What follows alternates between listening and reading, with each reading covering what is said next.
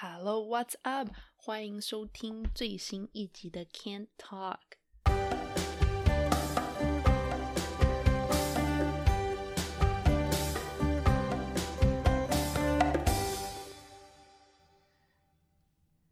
讲到煮饭啊，最近呢，我其实有自己尝试第一次的去炖猪脚，结果呢，呃成品也不能算说是失败吧，但是说实话没有我想象中的那个味道，就是说我炖了好久哦，所以那个肉有软，可是呢感觉那个味道没有进去，所以就有点不知道要怎么样，大家是怎么样不把肉炖炖到太烂，但是又有足够的味道呢？如果有人有什么专业意见的话，欢迎在下面提供给我，我真的很想知道。但总而言之，讲到吃的话题呢，这真的是我特别特别感觉上有个人热情的一集哦。呃，因为为什么呢？因为我住在加拿大已经很多年了嘛，那住在国外的话，通常都是会特别怀念家乡味的。我在跟我妈还有我弟搬到温哥华以前呢，我从来没有跟我妈住在一起过，所以平常以前在台湾，平常除了过年的年夜饭以外，基本上都没什么机会吃到他做的菜，因为说实话台湾外食真的是太方便了。所以刚搬来温哥华的时候，看过我妈很多惨不忍睹的实验结果，但是呢在多次练习之后，我觉得我妈厨艺真的算是突飞猛进吧。她从一开始她的拿手菜是煎培根跟炒蛋，到后来就是我搬离家的前一年开始，他就开始有什么包子啦、馒头啦、面包啦、芋头糕、粽子、年糕，他都会做，我觉得真的超扯。然后我们当时都觉得说你干脆去卖吃的好了。后来我搬出来之后，虽然说我当时的厨艺不是从零开始，就我还是会煮个面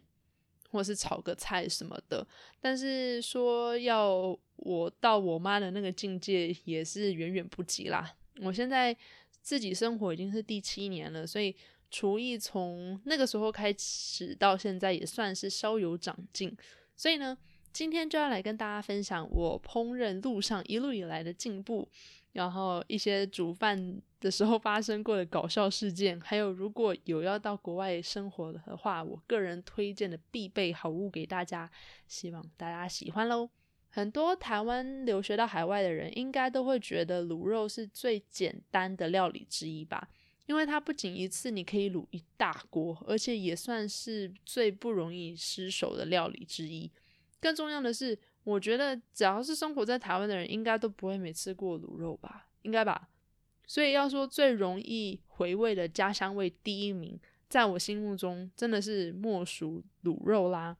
我第一次做的时候大概是我大一才刚上大学的时候，然后那时候我刚搬到蒙特楼嘛，所以就天气冷，然后没怎么认识的人，平常也没什么朋友跟我一起出去吃饭，然后加上蒙特楼的中餐厅也少，所以要吃中菜就好不容易哦。呃，有一段时间我都是吃白面，然后拌什么维力炸酱之类的，就打发一餐。就有一天我突然突发奇想，想说哦，我真的好想念我妈煮的菜，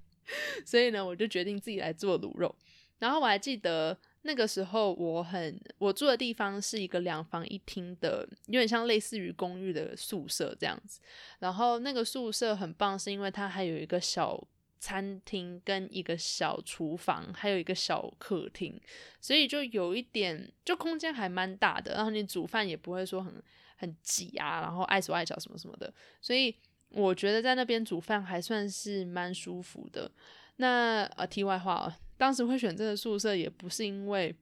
它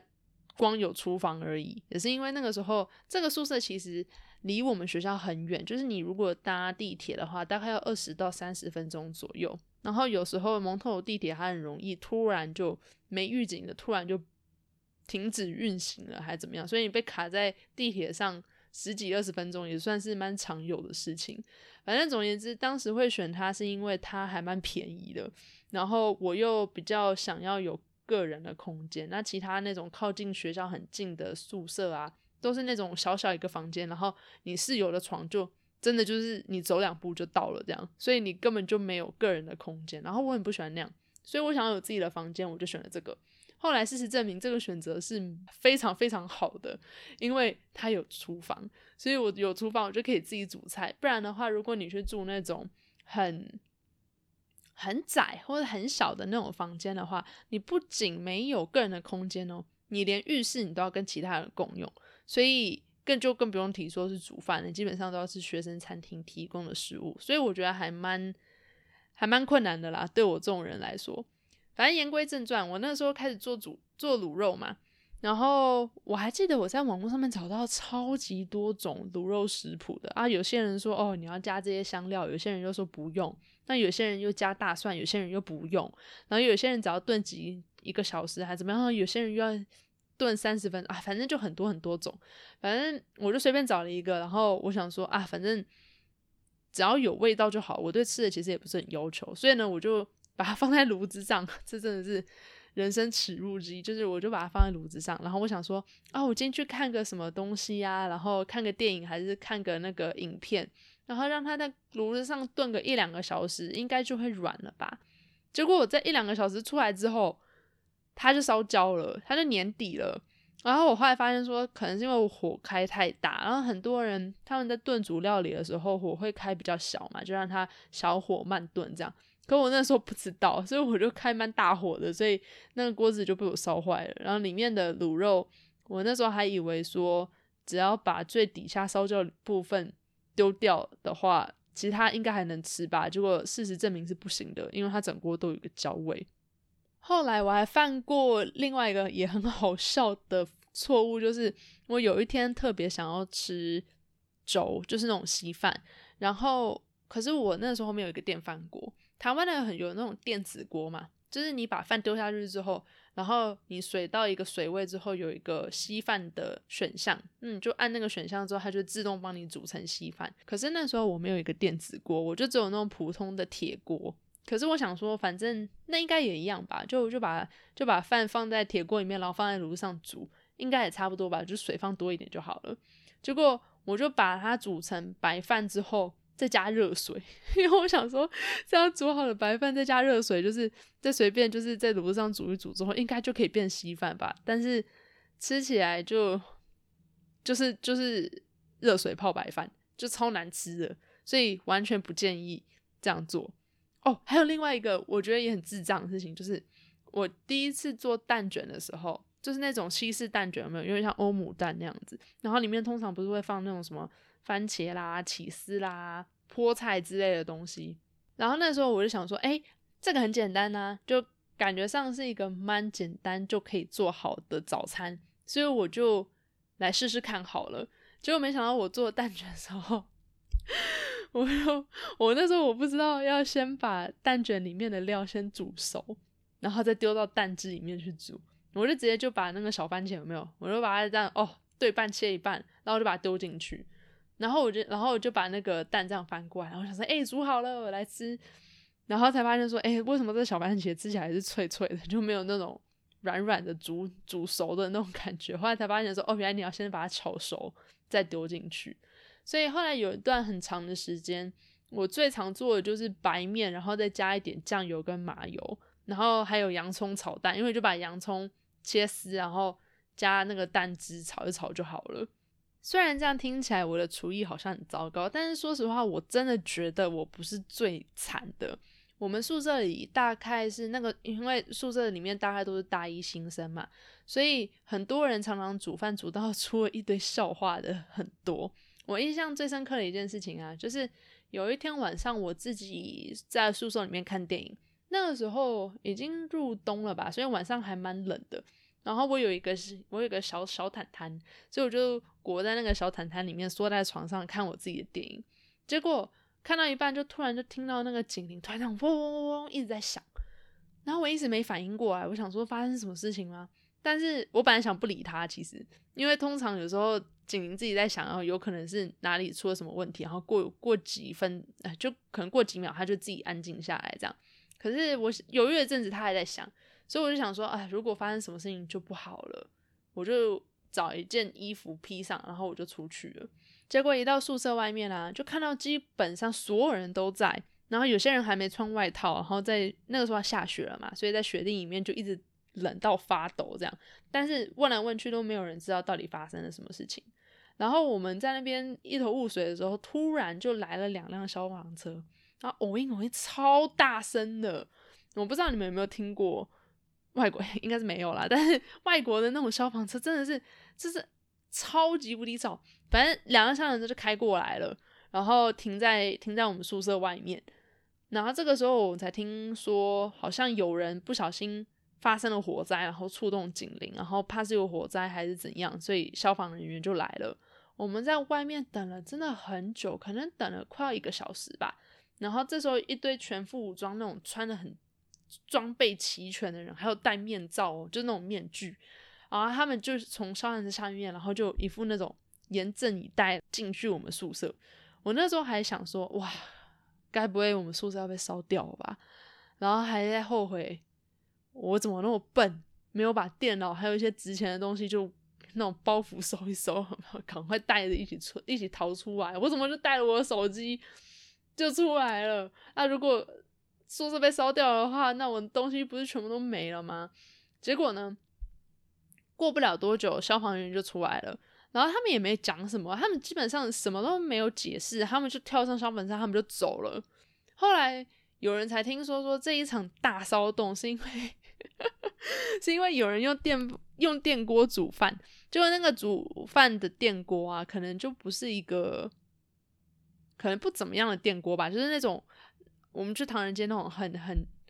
不起眼的店里面买的那种小电锅，所以它煮好了之后没有自己跳起来，然后就烧焦了。然后烧焦之后就一路一直烧到那个电线走火，然后这才触动警铃这样。所以跟这个人比起来，我觉得我的厨艺还不是最糟糕的，真的。但是呢，自从大一就是几次真的很失败惨不忍睹的经验之后呢，我觉得我的厨艺算是有稳定的提升啦。比方说像我前两年突然迷上那种，我不知道你们有没有吃过，但是台式便当里面不是都会有那种辣萝卜干吗？脆脆的那种，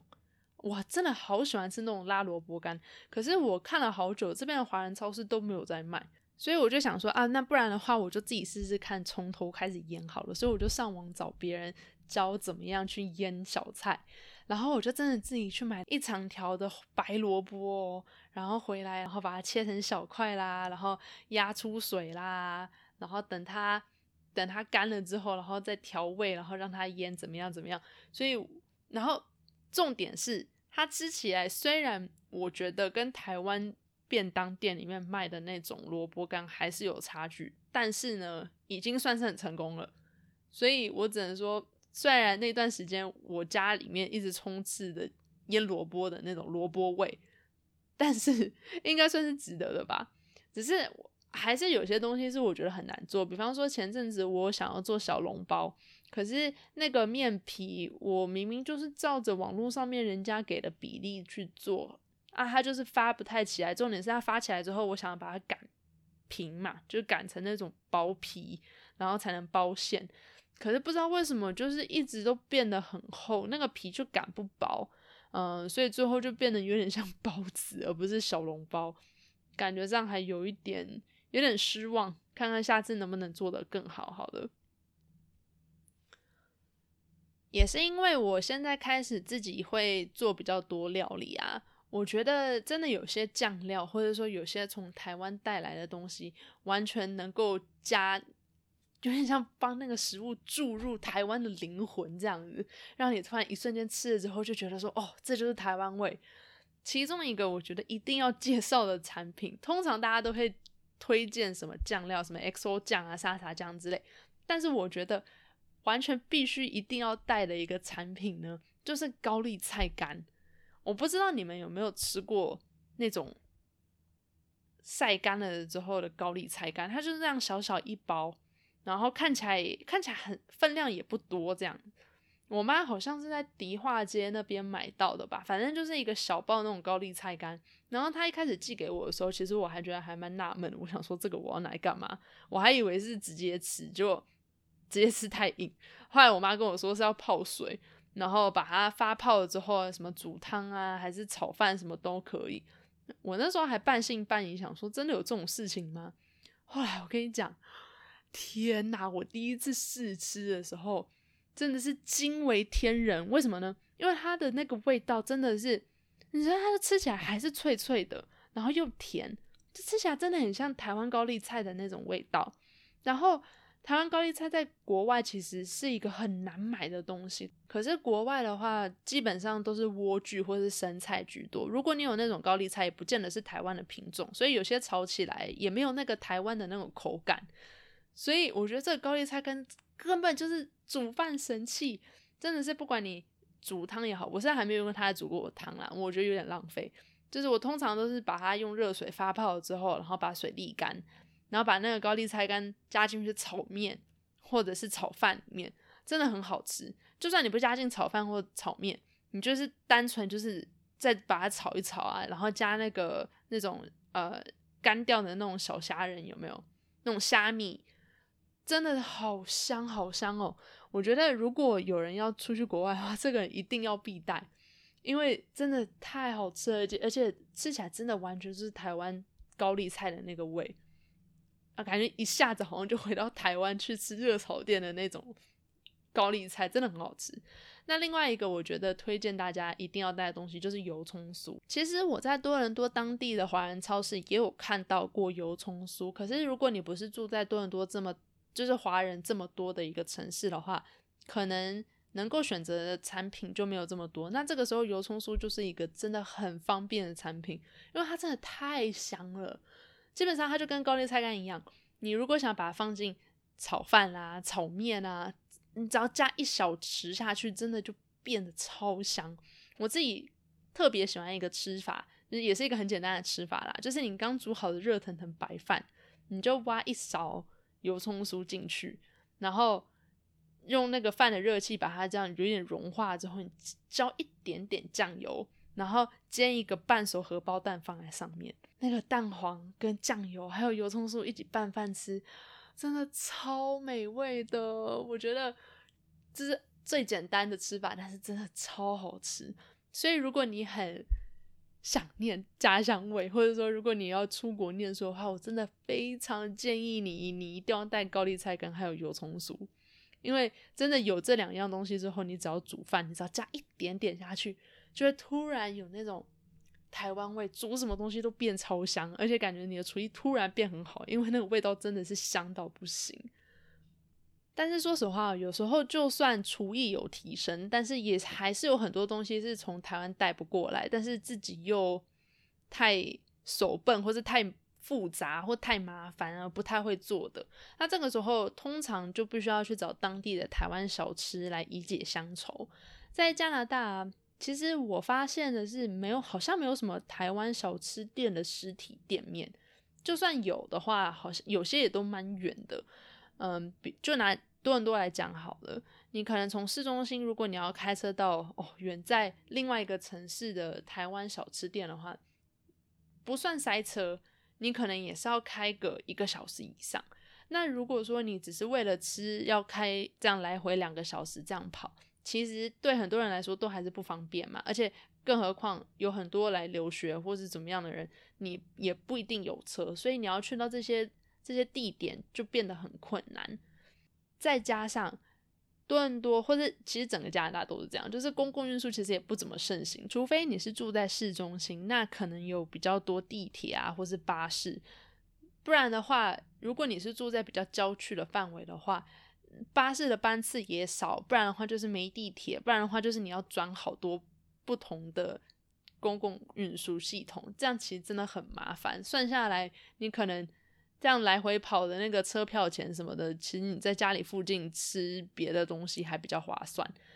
所以真的说很难为了吃你大老远的从一个地方特地跑到另外一个城市去。这个时候呢，就有两种主要的地方或是两种主要的方式可以尝尝台湾味的小吃，一个就是加拿大当地所举办的夜市。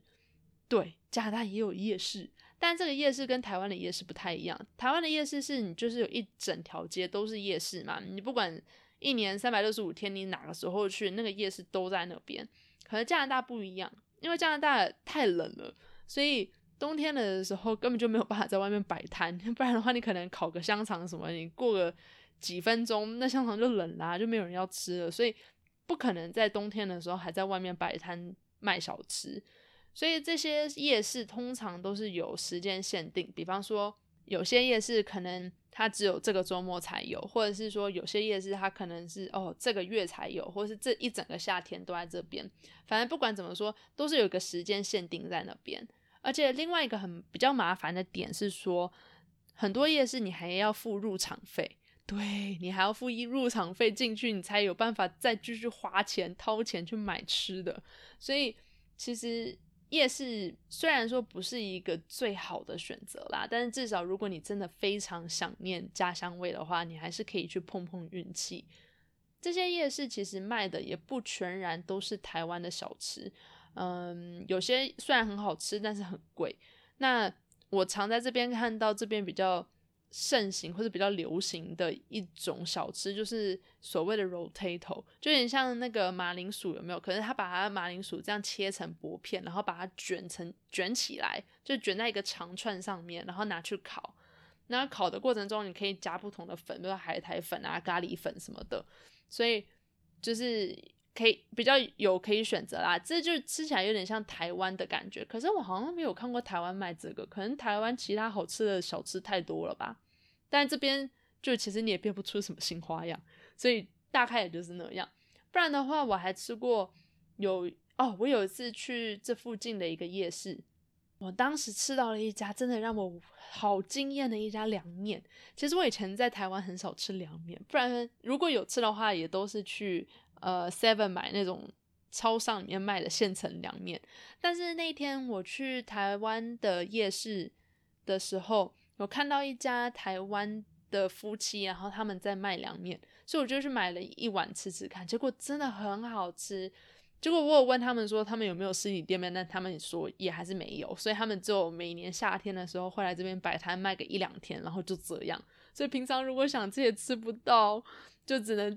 等就在下一年，然后才能再吃吃到这个凉面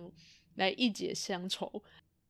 但其实也不是所有夜市里面卖的小吃都很好吃，像有一次我也去买过一个臭豆腐。其实我本来对那个臭豆腐期望还蛮高的，因为臭豆腐在家里很难做嘛，不然你要怎么你要怎么腌臭豆腐。反正总而言之我没有在家里做过臭豆腐，然后我就很而且我很想念那个台湾泡菜，就是那种黄金泡菜有没有。我觉得在这边通常能够买到的泡菜都是韩国泡菜，很少看到台湾泡菜，所以我特别想念那种黄金泡菜。总而言之我就是对那个那个臭豆腐加泡菜充满了期待，结果我去买了之后觉得大失所望，因为那个臭豆腐根本就不臭嘛，那吃起来很不像台湾的那种那种臭豆腐，所以觉得好失望哦。所以感觉上还是有些东西是回台湾才能吃到，真的很道地的。或者另外一个你想吃到道地小吃的方法，这个可能很多人不知道，就是你要去找那种脸书社团。很多人啊在这边啊真的是高手在民间，感觉各种卧虎藏龙。就是很多人他们其实